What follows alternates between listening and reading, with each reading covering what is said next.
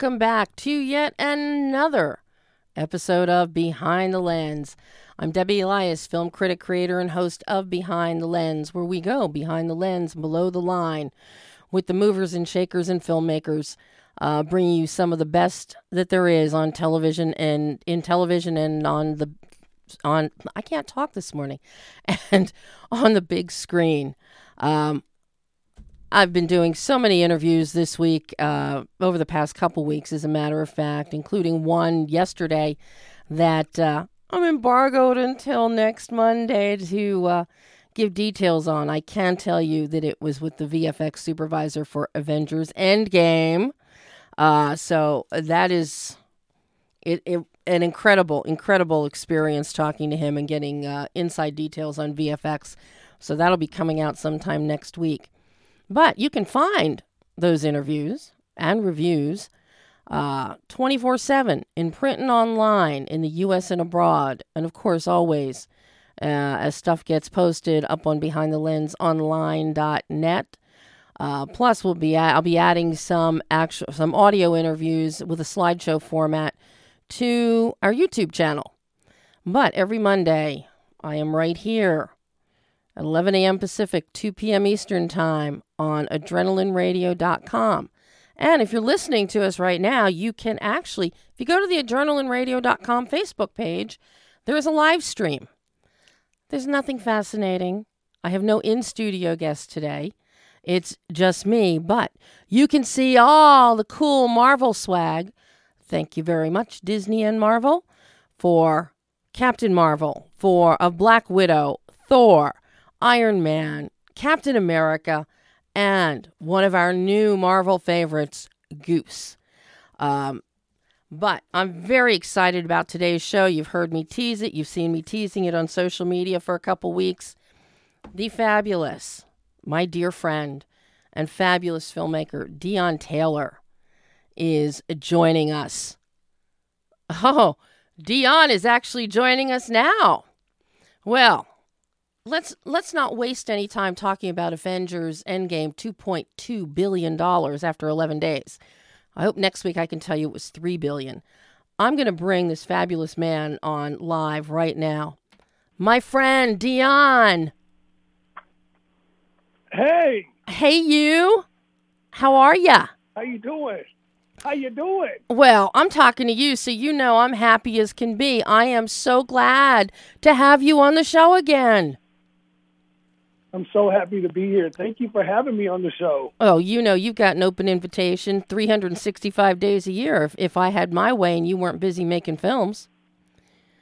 I have to. Oh, don't get in trouble. Don't get in trouble on this show. Hey, it's my show. So I have to congratulate you. Number one new opener this weekend, number two film at the box office, right behind Avengers Endgame. How does that feel with The Intruder, number two behind Avengers? I'm, I'm blown away. I've been blown away since yesterday. just watching it, just watching the film work and watching it track. And um, it's just a blessing for every independent filmmaker out there with a dream. Um, this has been fa- it's been fabulous people are loving this film, Deon. They are loving it. I've spoken with a few people that have gone in groups to see it. And it is, this is very much a film that um, w- w- you see it with a crowd because the crowd is going to respond. This is the kind of film you can yell at the screen. You can, like, no, no, no, don't go in there. Look behind you, look behind you it really calls out for audience participation. And that's not something that we experience that often. No, you're right. It's um it's more of a throwback film to, you know, those original nineties, you know, thrillers where you know, the hand that rocks the cradle, um, you know, um, uh, uh, fatal attraction, sleeping with the enemy. You know, it's just a fun you know, interactive experience. And um, you know, when you make one of those types of films and you add Dennis Quaid to the equation, you know, giving you that level of performance, it's it's insane. Well, Dennis Quaid, as as I've said, he is insanely brilliant in this film as Charlie Peck. Yes. And I got to tell you, when Dennis, when he he called me to do our interview the other week, he saved me till the end of his day, so that nobody would be interrupting us and and making us terminate the interview early. And he called me mm. on his driving home from his last in from the last interview he had done. And he had me on the yeah. phone. He's going through the drive-through, getting a late lunch, telling me about going golfing afterwards. I mean, we talked about Jack. Um, it was, and I always love Dennis and I have known each other so many years, so it's always so so fun uh, to talk to him. Wow. But he raved about you. And what's what's this? I hear the two of you are trying to find a project another project to do together? Yes, very much so. Um, I just think I just think Dennis is iconic in so many ways, and um, sometimes when you find someone that you just love working with them in this industry, you know, the next step is just do it again. yeah, I mean, just do it again. And um, I was just blessed enough to um, have been able to meet him, and for him to say yes to me um, as an indie filmmaker, you know, for him to come and do my movie was really, really special.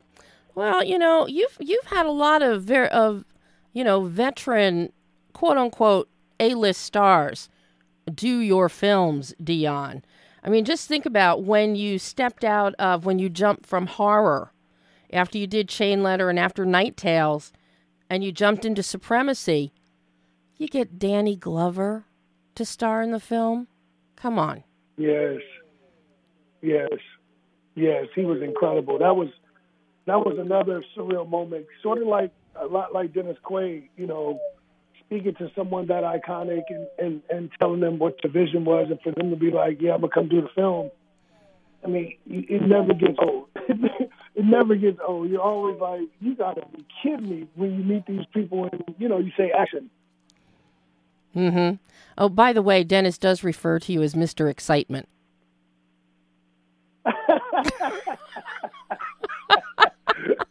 D Quaid, I love him, man. Yes. I, I, don't think I don't think Dennis I don't think Dennis has ever met anyone like me. I think I think he's fascinated by me. but to him, the two of you were on the same page. You, the two of you were on the yeah. same page. So, but yeah, he yeah, we're on the same page. Yeah, he refers to you as Mr. Excitement. And excitement is I, I mean, and I you know, I've heard this from other actors that you've directed before. Mike Epps talked about this uh, when I talked to him about Meet the Blacks. Michael Ealy, who's in The Intruder, Michael and I talked about this. You're high energy, you're running 90 miles a minute, your mind is always working, and you know what it is you want when you're on set.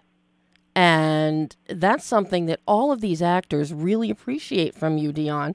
And I think it still amazes people because you are a self taught filmmaker. Yeah, one hundred percent. Um, yeah, I think when you when you have the background that I have, where you're coming from a world where you have taught yourself, but at the same time, if you're financing your own movies, you truly understand time is of the essence, mm-hmm. um, and you can't get. I don't. I think to date, I've never had one day where I've been able to do a pickup sh- uh, shoot, um, and and that you you build yourself into a, a almost like a machine where you're like, okay, get on set. I know I have to be completely on on that day to get what I need to get. I know I have to shoot my pages. I know I need to get performances so I approach film almost like sports, where you're you're zoned out. You know what I mean? You get yourself into a zone, and you approach that you know that day on on set like that, like a basketball game. You mm-hmm. know, you're like, let's go, here we go. We have to all play. We have to all make our shots. we got to we got to play defense. You know, fourth quarter is almost over. I, I I just love it that way, and I think a lot of times actors, especially really big actors who have been on these giant films that cost a lot of money where they're waiting to shoot. When they shoot, there's no pressure to get anything done. I think they really get a jolt out of me. Because I'm like, we got to do it. Mm-hmm. You keep it going, you keep it moving. And I think that's that's important because you don't lose the actor's energy.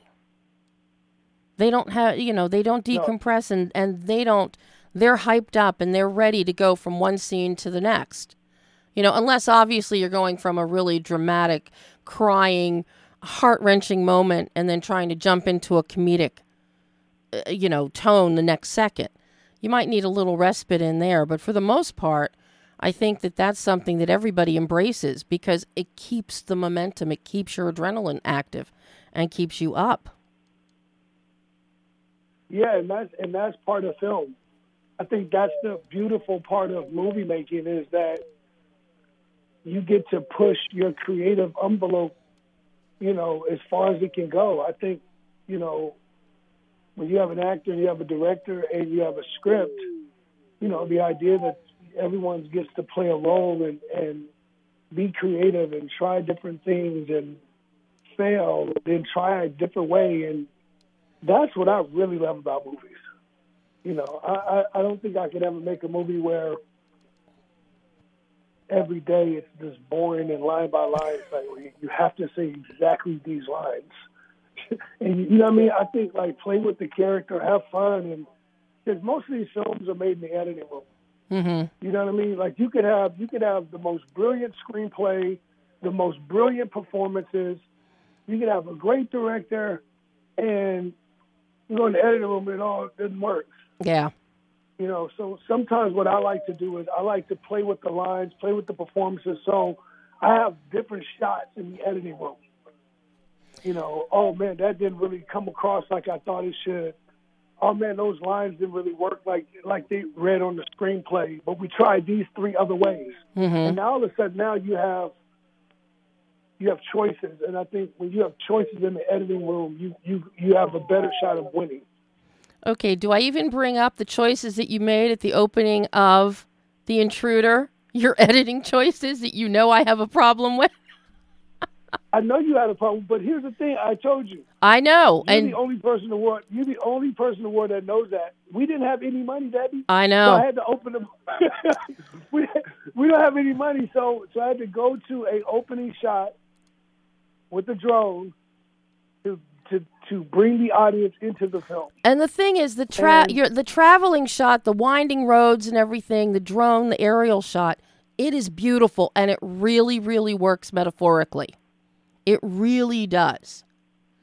Um, you know, once you've got that, and we see our two leads when we see Michael Ealy and Meagan Good as as Scott and Annie as they're driving out to meet Dennis Quaid's Charlie Peck for the first time and look at his house to buy. You really get that as the film unfolds. You can flash back to that metaphor of the winding, the twists and turns of the road that you have them on, because you didn't pick a straight freeway to have them driving on.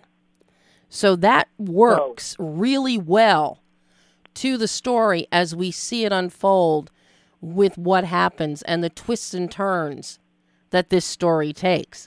And you've got a lot of twists and turns in here, my friend. Uh, I David's. I mean, David's script is wonderful, absolutely wonderful. Yeah, he wrote he wrote a brilliant screenplay, and to to to David's credit, you know, we we bumped heads a lot of times on the screenplay the first couple of weeks, um, you know, because I'm looking at a film from a African American perspective, and you know, obviously him being a white male, a lot of times we had different ideas on how things should be delivered and done. And um, I would just tell you, man, you know, after really sitting down, like we found a chemistry together that I really, really loved. Um, you know, he was very open to, you know, kind of like my renegade directing, where I'm like, you know, sometimes I get into the into the story so much and into the characters, to where, you know, I allow the the, the, the talent to play with words and play with things. And, you know, for a writer, that's very hard to deal with. Mm-hmm. Um, but I think once he discovered, like, we were making things even sexier, even cooler. I think he really loved the idea of it, and his screenplay is brilliant. I mean, all the trappings, all the different things that's happening. The guy keeps popping up. Is you know, you're like, what is the hell is this movie? And um, it's so fun to watch the film now with an audience. They're like, oh my god, here he comes again. You know what I mean? And then he just, and then Dennis delivers, man. He just keeps Ah. getting creepier and creepier and scarier and scarier, and ultimately he just he delivers that performance the last 20 minutes of the film, which I think is just absolutely brilliant. that third act of the film, Deon, is off the rails. It is. Yes. it is. That's that's the only. Dis- it is off the rails. You've got Michael and Dennis actually in you know doing this. It's hand to hand combat. Um, you know, battling great. each other.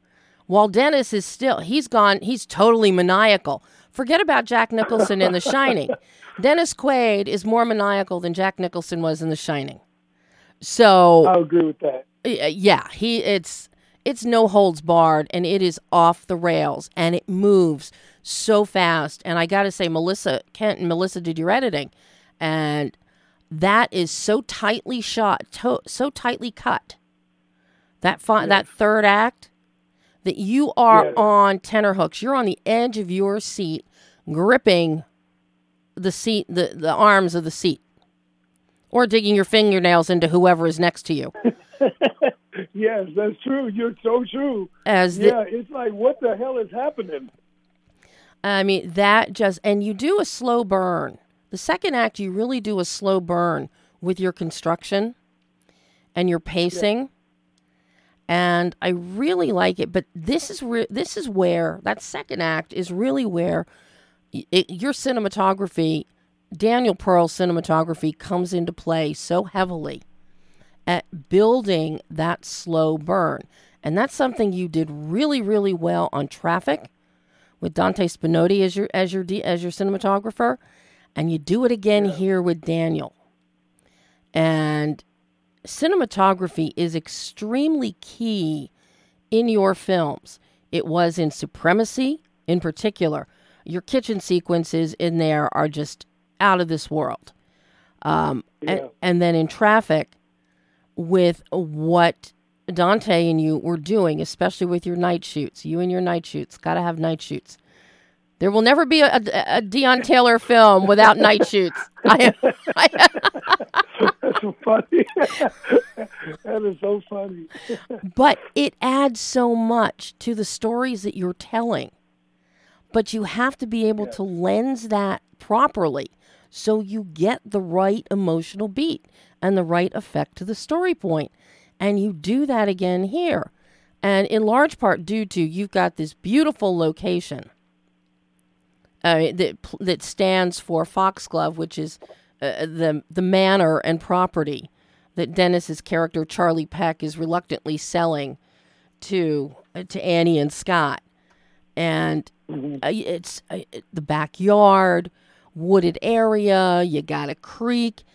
It it speaks to you want something black and inky, that inky black darkness, and a single flashlight trying to find what you're hearing and who is out there rustling in the, in the tree leaves That's right. and you have to be able to lens that properly and you've got to do it at night a day for night Yeah, just i think that makes all the difference in the world and you do shoot night for night whenever you can Yeah, those are those are tough. Those are those are very tough scenes to shoot. Um, but you have to because if you really want the fans to be a part of that world, you have to put them in the real world, um, and there's no substitute for it. So, I mean, I've been really, really blessed to have Daniel Pearl and Dante in my world. I mean, you're talking about two of the, arguably two of the best yeah um, to ever light up scenes. You know what I mean? And um, I think Daniel Pearl, this this is his wheelhouse. You know, we dropped him into this movie. Um, you know, there was a few firsts for him in the movie. You know, I think this was the first time he's ever had a black cast hmm um, in a horror film or a thriller film. And um, there were some things that I really asked him to do with me in terms of like, you know, the lovemaking scenes. I really wanted those to be very beautifully shot. Um, you know, lighting Michael Ealy and Meagan that opposite, you know, Dennis Quaid. Um, I just think it found. I think the intruder. If you if you go see the movie for any, you know, if you don't want to see it for any reason, I think it's an important movie to see cinematically. Mm-hmm. Um, you know, through through colors and light. I mean, I think Daniel Pearl did an amazing job in this movie. If you really pay attention, you watch the color drop out the film to Yeah. the end of the movie. Yep. Like the last act of the film, everything's gone. Mm-hmm. you know what I mean? It starts off beautiful with this party and this beautiful Audi racing through the streets. You know, it's very well lit when you get to the house. The wood is brown. The, you know, the yellows are yellow, and and and we begin to just desaturate. Mm-hmm. And um, one of the biggest scenes in the film that I fell in love with, and I was a little nervous when we did it, but I said, "Damn, okay, I guess we're just gonna be stuck with it." We actually liked the the whole last act of the movie with the chandelier, um, and then at the end of the film, um, the lights are blinking on and off. Well, Mhm. that's done practically in the film. So in the movie, as you see those lights staticking on and off, that was a decision on set to do that, and and the movie is locked that way. There was no other way to come out of that. So, how we got into the editing bay and said, "Oh, we don't like this," there was no way to change. it. And um, those are, I mean, I think those are like independent decisions that you make that make independent filmmaking really, really cool. Mm-hmm. Well, and that's and the chandelier, you know, blinking on and off as powers, you know, the power is getting cut, and it's really it's fabulous. But I love the fact, and, and you're right that when by the time we get by Ann, time Annie and Scott get to Foxglove and they've moved in and they redecorate, and instead of all these dark woods and uh, these uh, these the the wool tapestries that are hanging on the walls that are so intricately done with uh, reds and yellows they do a whole different decor. The film it opens up more. We've got more white on white. Like the kitchen is is is gorgeous. I want the kitchen, but a lo- you got to give credit here to your production designer Andrew Nescaramni, who just knocks it out of the park with designing for Charlie Peck living in the house, designing for Scott and Annie living in the house, and it's once they move in that's when your desaturation in, on every level starts to happen. And it's so well orchestrated. And that's a testament to you and daniel and andrew working in tandem. Because if if one of those ele- if one of those three elements fails that whole effect for the second half of the film is going to fail. Yeah, and that's why I say that film is a film is a gumbo. And um, if you know, I don't know how other filmmakers work. I just know how I work. Everyone is invested in the movie. Everyone's excited about what they're doing because everybody's work is going to be seen, and um, that's one of the many reasons why I encourage on my film sets. I really encourage everyone to be like just be the best they can be. mm-hmm. You know, I'm not yelling. I don't scream. I love ideas. I love people to sit me down and tell me what they think, why things are good, why they're not. If I make a decision, I want you to tell me like what what your thought is about that. You know, and obviously sometimes if if I feel a certain way, I'm like, no, that's what it is. But just welcoming people to be creative is you, you get so much further. I think in movies, especially independent movies, uh, where people, you know, they want to give you the best right um, because you care, and it's not just my way or the highway. And um, yeah, you're right, Andrew, Daniel. I mean, all of it. The, the house. The, I mean, it's just. I love the film. I've probably seen the movie 30 times, and um, I'll tell you one thing. I'm going to be buying out a couple more theaters this week. I'm going to be watching it again, two or three more times this week, man. We're gonna be on. We on the ride over here. Well, you got to stop buying out theaters. You're cutting into your own profits. Hasn't isn't Roxanne slapping your hand and saying put the checkbook away? Yeah, but I don't care. Oh, because this is like this is man, we're so excited about this damn movie. I'm I'm telling you, man, like I'm just sitting there because one of the the most one of the most epic moments for us when no matter if you've seen the advertising that Sony did, which I really love what they did or not, you're talking about a movie on 2,200 screens. Yep. That's opening against the world's biggest movie of all time.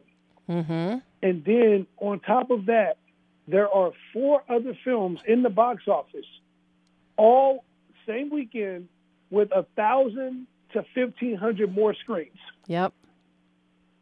Okay, and and for us, and oh by the way, A-list actors, giant directors, you know, Mhm. all those wonderful things. Fifty million dollars in P&A. I think one film has seventy-five million dollars in P&A, and for your independent movie to open number one on that weekend, Yep.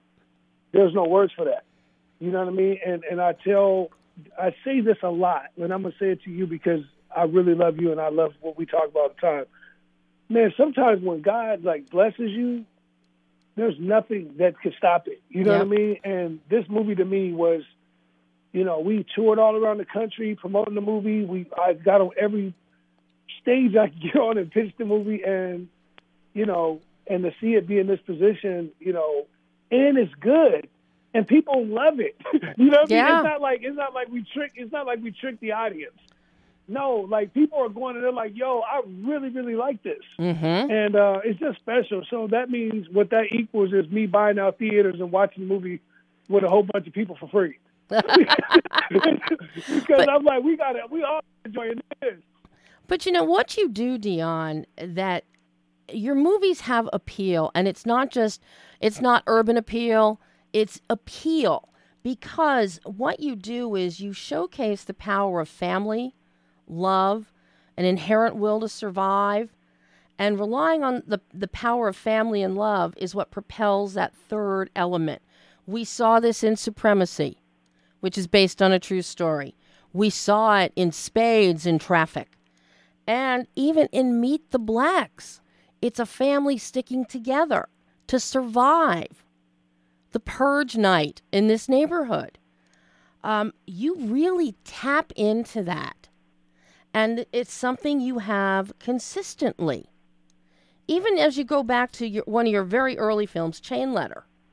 You know, you've got, it's a horror film, you've got a maniac, a serial killer, he's killing teens but it's about sticking together and overcoming and friendship. You always tap into this. Do you, and I know now you wrote Traffik and you wrote Meet the Blacks. Now, The Intruder, written by David Loughery, uh, Supremacy was written by Eric Adams. So I'm curious do you look for this when a script comes your way, such as with The Intruder? Do you look for those elements?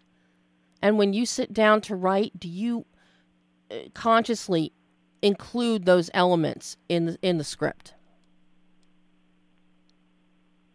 Um, I think I what I think every I think every screenplay that I get, this is where the writer has to be flexible with me, um, because this is what I go do to their screenplay.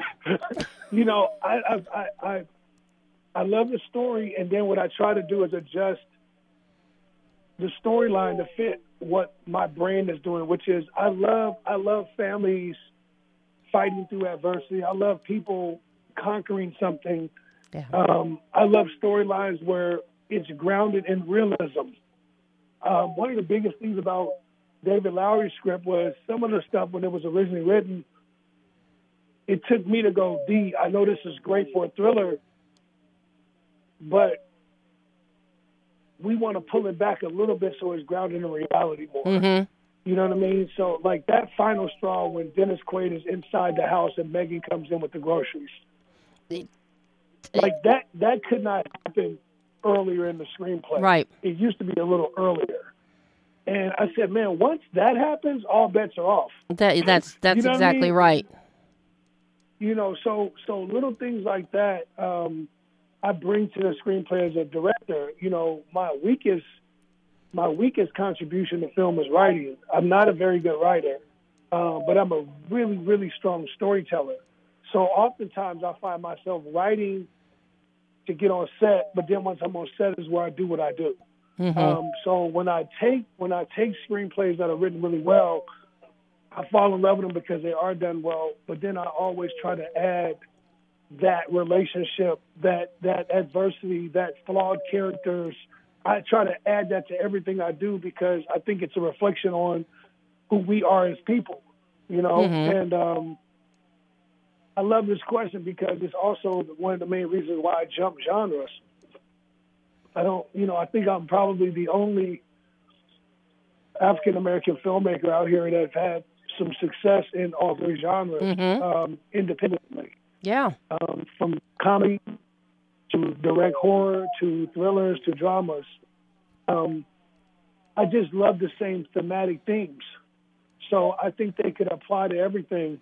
And um, you know, for me, I, I love jumping the genres, you know, writing as well because I've lived through all of those things. So I've had pain and hurt and sorrow, so it allows you to do drama.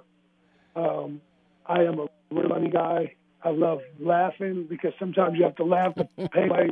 So I fell in love with comedy. And then uh, I raised loving horror films. You know what I mean? So I think it's interesting, man. I think it's like a changing of the guard in Hollywood in terms of how filmmakers are perceived and what they're doing now in terms of you can only make this type of movie or write this type of thing or do that kind of kind of genre. Um, I think I'm one of the first to be like, nah, I don't how to do that. I think you can you can apply your to any genre you want. I mean, if you can tell a story, a story is a story is a story. Then it comes down to how are you going to interpret that story? And if you can interpret a story, you should be able to ba- to cross genres. You should not be pigeonholed into just one. That's right. You know, and you're and you're very good at jumping and also cross blending. You know, I'm really curious, Deon, when you first got the script for The Intruder and you decided, yeah, okay, I'm going to direct this. How do you did you as a director begin your visual approach and construct for telling this story? Did it start with location? Did it start with casting? Did you start did, were you storyboarding things out with Daniel? How did you determine to visually tell this story of the intruder? I normally I start off with a um, what I call a, a, a, look board. Um, I create a board, and on the board I grab pictures and images of all the movies that I love that's similar to this thing, and I create this gigantic board, and I just look at it. and that's how I start the process. And, Okay. um, I just look at it and I look at it for a day or two and I go, man, like I love this picture. I love that moment in that film. I love this moment, this, this. And all of a sudden, I just begin to shape what I feel like the movie should be like. And um, right after that, I just start, I go. I go. I go full speed. Oh my God. Now, d- does do you and Daniel shot list or storyboard anything out, especially here, and similarly in Supremacy and Traffik? You have you have action taking place, very finely choreographed action. Uh, you know, here you've got Dennis and Michael going at each other and going over about a third floor balcony. Um, do you do you do you storyboard this out? Do you shot list it for those moments, or do you just say, "Oh, go with the flow"? Yeah, I've never storyboarded anything. Um, this year, when I shot the movie um, Exposure with Sony, it was the first time I ever storyboarded a film, and that was because they told me that Sony they didn't want me to just come on set and shoot. They were like, "We have to see something that you're gonna do." Oh God! they were like, they said, "Hey man, we know you can really do this, but we need you to write down what you're gonna do." So I was like, Oh. right. And I remember like, I remember like three, four days into production, you know, I'm doing 60 or 70 setups, and they're like, "Wait a minute! Not only did you do the storyboard, but you did like two other things." I'm like, "Yeah, well, that's what I told you guys." Like, I, I, just, to me, the art is about stepping onto the onto the set, and you feel it that day. You Mhm. feel it that day. I mean, I'm, I can't even explain it to you. Like that fight sequence between Michael Ealy and Dennis Quaid in the movie, that was literally that day. That's me doing the whole fight by myself and them laughing. and then me diving around and then the stunt coordinator coming and putting this little two, three cent in and us performing it. And and I think it's that cool because, you know, obviously if you get to these bigger movies like Fast and Furious and yeah, you gotta do all the you know, you have to do the work. Right. But when you're like in a creative bubble where you're like, man, we're going to do a fight or, a, you know, this type of sequence, and you don't have a lot of money, you don't have a lot of time, you have to, you know, normally I'm doing the entire stunt first, and then everyone's like, oh, okay, that looks that looks good, and then and then we try it. So, yeah, I know you're laughing. Did, did you did you But throw do yourself did you throw yourself over the balcony to demonstrate in this one? Almost, almost. almost. I, I do it all.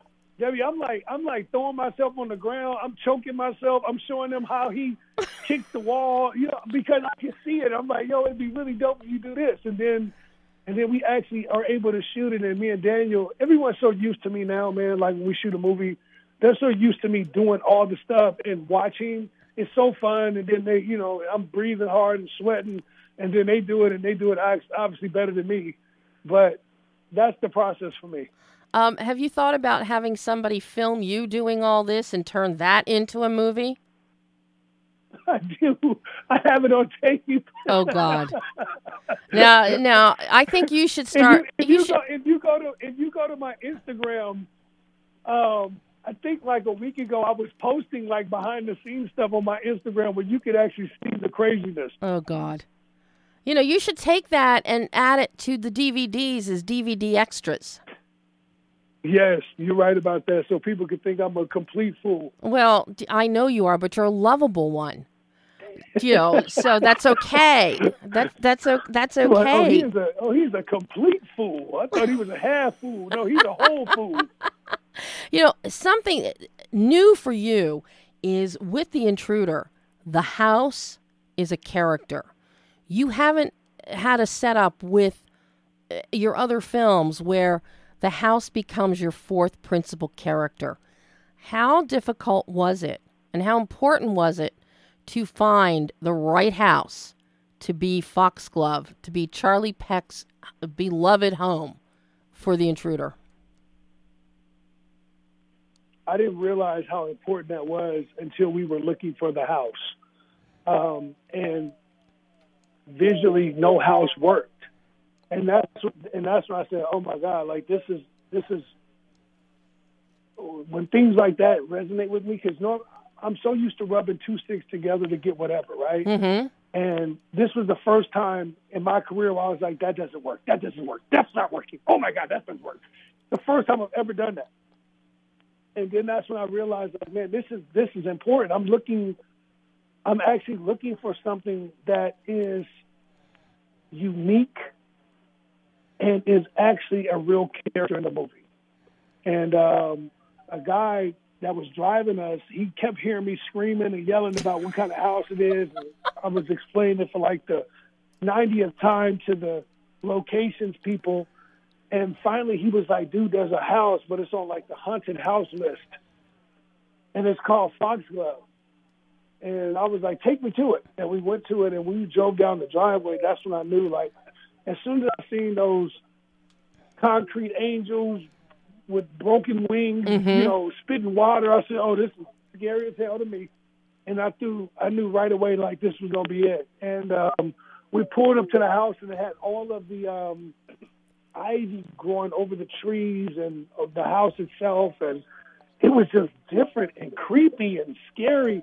And when they told me that the house was actually 130 years old, that's when I said, this is it. Mm-hmm. And uh, I'll tell you, Daniel Pearl didn't want to shoot in the house because it was so the the walkways and the hallways and the stairs and the bedrooms are, are so small. Yep. um, he was like, we could never get in here with the cameras and do the work, beyond. And I, and I just had to, you know, I had to just be like, this is what we're shooting at. It's great. And I love the fact that you can see out the house and you can see in the house and it looks really beautiful during the day, but then at night it's like you're in a in a fishbowl. Mm-hmm. And that's where Daniel's cinema night. That's where this is where night shoots are so important in your films because Yes. when you've got Michael, there's an intruder, there's an intruder, and he's running out into the yard. And we first get a perspective of looking into the house. It's pitch black, but for all these windows, a whole wall of windows and wrapping around a corner, and you can see everything inside the house. Everything. and you know that's what it that's what i so love with what daniel did and the way he actually framed that. And it wasn't a straight on camera shot. It was moved off to the side. It wasn't dutched it was just askew a little bit to the left shooting towards it. And because of the natural rise of, of the landscape and the hill it on its own was you know up a little bit and you're really getting a sense and it was like looking into a fishbowl. But in the daytime it's beautiful it's beautiful inside sunlight is streaming in filtered by the trees the natural light and it just was a perfect balance but then you know it changes so those windows is a that's a key element to the character of this house Yeah, it's incredible. It's incredible, and and it actually has now become the standard of for me as a filmmaker. Because now that I look at the house, you know, I'm now looking at another project to do, and I'm going, you know, I'm just really going to take a little bit more time in terms of like really nailing down whatever location it is. You know, we shot Fatal with um, Dante Spinotti recently with Hilary Swank and Michael Ealy. And um, because I did that film after The Intruder, I really took my time on that house. You know what I mean? And um, that house is a major character in the film as well. And um, yeah, it's just it's just a testament of constantly growing as a filmmaker, constantly learning. You know, not acting like you know it all. You know what I mean? But actually being a student of film. mm-hmm. when do i get to see fatal When you need to see it now. Uh, yeah. Yeah. I'm dying to see Yeah. it. Dying. I want you to see it. yeah, we, we don't want to have another editing complaint from me again in a final cut.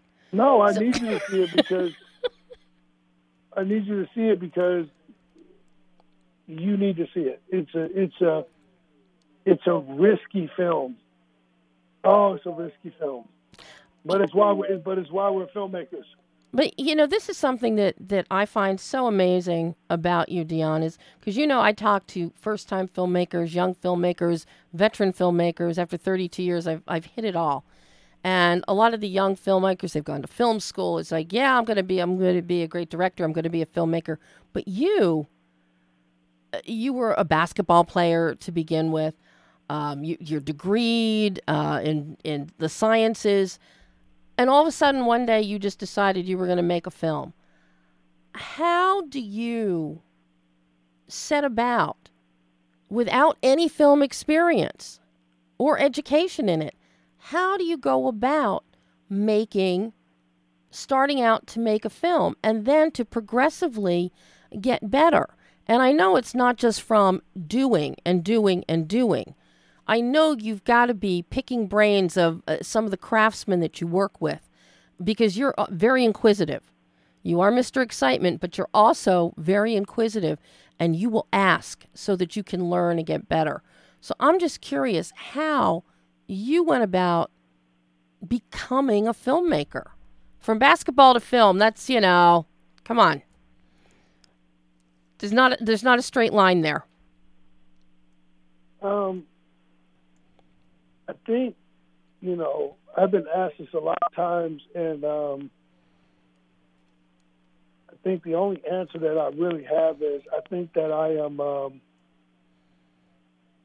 I think I'm leg- literally was just stupid enough to think I could do it.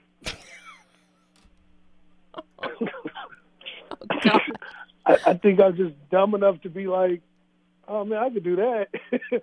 and um, and then that's when the hard work comes. Um, but I've never been scared to try anything, and um, I think you have to have that gene. You know, you have to have that.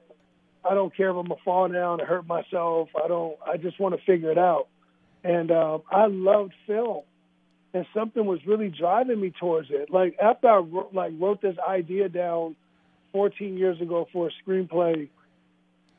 I don't know what drove me to keep being like, I want to do this, but something in me was like, you can do this, you can get this movie made. And I was like on a mission, you know, it's almost like the Blues Brothers, like I'm on a mission from God, you know what I mean? And you're like, and I just would not stop. And all, and I'm gonna tell you, it wasn't easy. People were laughing at me. People thought I was silly. People was like, man, you can't do that you know, and then there was a, a whole another handful of people that was like, man, go do that shit, Deon. and um, I just think I was dumb enough to think I could do it. And look at look at what God does, man, when you really put yourself in position, you know, like when you really put yourself out there, you know, and and you know, not to get it wrong, but now you're really talking about 13 years of pounding the pavement, working, being told no every day. You know what I mean? And then figuring out a whole nother way to get a movie made. You know, the way I got this movie made was not traditional. None of my films, every movie that I have made to date, with the exception of the movie that I was hired to do at Sony recently for the first time, mm-hmm. they are 100% financed by us and made by us. So the legwork to even get a movie made is, is tremendously hard. But then outside of that, to go get a movie sold and put out is even a bigger deal. And, you know, The Intruder is so special for a lot of reasons. The Intruder is special because we financed it, we hired everyone, we shot it, we directed it, we produced it, we set up a licensing distribution deal with Sony, and then it actually got a really great release date and came out. Mm-hmm. and opened, you know, and opened whatever number one. Like yep. that's a beautiful story, man. If somebody was looking at myself today from 30 years ago, I wouldn't believe that could happen. You know what I mean? I just wanted to get a movie made. Yeah, but you just and but the, what I love about you, Deon, is each film you get better with each film that you make too. You you're not stagnated. You get better. I see I see differences. I see this may be a little bit better, that may be a little bit better as you go from film to film. And I think that's yes. that's very important is that you're not just resting on what you've done because oh I made a film, okay. But you constantly push yourself and you bring in these other voices such as Dante, such as Daniel, um, you know, to work with you. And so something else, you elevate yes. your skill set just a little bit more and a little bit more each time. And there are a lot of people that don't want to do that, but you do. No, I really want to be the best. Um, I'm really, I mean, like I told you earlier, I really look at this like sports. And uh, I'm really fighting to be one of the best to do it. Like, I really want to be good at telling stories. And I really want to be special at delivering films to audiences. And, um, no, you don't just settle. You don't just say, oh, yeah, my, you know, well, that was a pretty good time. I ran the 100 in. I don't need to work on that anymore. Or, you know, I'm strong enough. I don't need to lift weights anymore. It's about constantly working and constantly trying to figure out how do you get better? How do you work with better people? How do you work with, with better cinematographers? How do you work with better editors? How do you work with better talent? How do you become better? What do you do differently as a director? You know what I mean?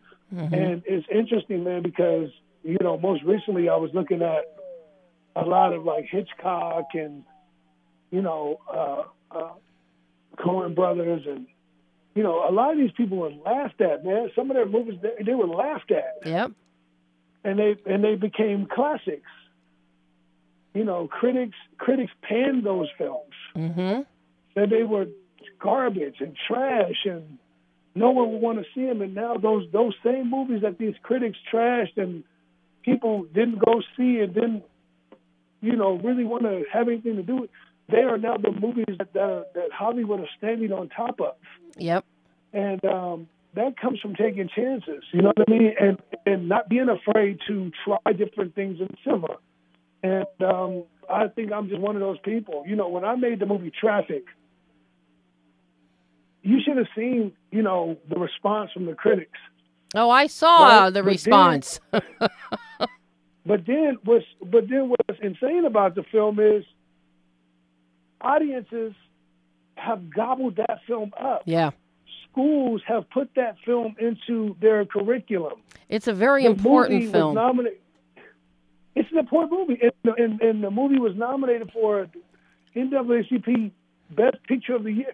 It's just you just can't get locked into what the traditional boxes are. I feel like you know part of film is to just keep growing, and that's what I'm praying that I'm doing is not just growing film wise and learning how to shoot movies better, but also I'm praying that I grow to even be more riskier. Mm-hmm. You know, I would be remiss not to ask you about your very important Be Woke. Talk to me about Be Woke because you know I follow, I d- watch all of your little Be Woke things. I follow all of that, and you just had a, a Webby Award nomination for that. Yes, thank you. So, talk to me about Yeah. Be Woke and what that is and how people can get involved with that. Yeah, so we created. So I created a um, a online series called Be Woke, and the idea behind the series was to tell young America and old America, people that don't believe that voting counts, to explain to them that voting really does count and it really does matter. And if you want to create change in your world, you have to politically get involved and vote. And what's crazy is a lot of young African American and Latino and minority kids truly believe that if they vote, it doesn't count. hmm And what we did was we created Be Woke, and there are small, um, short form content. They are eight to 12 minute episodes, and they're with today's biggest stars in the world, today's biggest Yeah. artists, today's biggest rappers. And what they're doing is they're just talking about the importance of voting and why they don't vote or why they did vote or why they want to go vote. And, and, and we were able to get Van Jones to host about 12 episodes. We got Roland Martin to host about 12 episodes. Um, and they're just really, really cool. Everybody from Kim Kardashian uh, to Jamie Foxx to Michael Ealy to Hilary Swank to um, Future to, you know, I came all of, but, you know, athletes, NBA stars, Mhm. NFL stars, everyone came and did one. And, um, yeah, they, they've been shared over 75 million times. And Wow. we did it completely free. Uh, we financed the entire venture. Uh, we didn't want anything from it. You didn't have to have a subscription. We just put them online free. and uh, Time Magazine wrote a really art- great article about them. And yeah, so I shot all of those, and Roxanne produced them. Uh, we had uh, my guy Omar Joseph uh, directed about ten episodes, and um, we get ready to do another season of them now. But they're fantastic because part of the part of how you create change is by giving people information. See, information is not ready for everybody. So if you can give people information on what they could do to help their environment, it helps their environment. And we're not talking about voting um, for the president. We're talking about you gotta you're in the neighborhood and the liquor store is open 24 hours a day, seven days a week, and it's violence in front of that liquor store. You need to go to your community leader and get that liquor store closed down. hmm Or you need to go to the community leader and tell them you want that liquor store to be closed at nine o'clock at night. That's voting. Grassroots You know is I mean? very important. you- that's right. That's right. Voting for who's in city council, voting who who does your roads in your market, voting for say voting is is is, is at a smaller form, then it grows to a bigger form. So that's what Be Woke is. And, you know, we were nominated for a Webby, which was oh my god, absolutely incredible. We only lost. We were in second place. We lost to Planned Parenthood. Yeah. Um, documentary, which was insanely, in, in, insanely incredible. And uh, but yeah, thank you so much for letting me talk about it. I mean, I love the Be Woke series. I love it. And I voted for you. Just so you know that. I voted for you. So Thank you so much. I, no, I'm serious. Thank you so much. Thank you, Debbie. I can't wait to see the next series that you do. And I'm sure that once we get into the 2020 political campaigns, I'm sure that you will be doing more associated with that as well. I would hope. Yes. But of course, you can't do any of this without an incredible producing partner. How important is the brilliant Roxanne to what you do? Well, I don't really have any. I don't really have any words um, for her in terms of like how brilliant she is. I mean, it's pretty special when you have a young, you know, affluent female producer who is able to make films like The Intruder for five million dollars, um, single-handedly.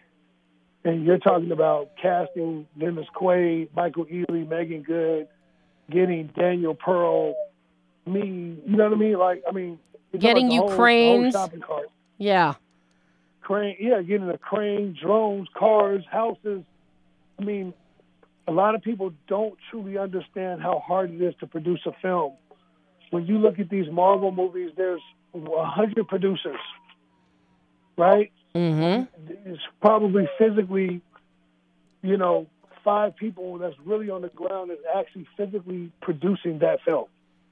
And um, Roxanne is, is, is one of the best producers in Hollywood, period, hands down. She truly You know, is. when she produced when she produced Traffik, same exact thing. Uh, Intruder, same thing. You know, Fatal, same thing.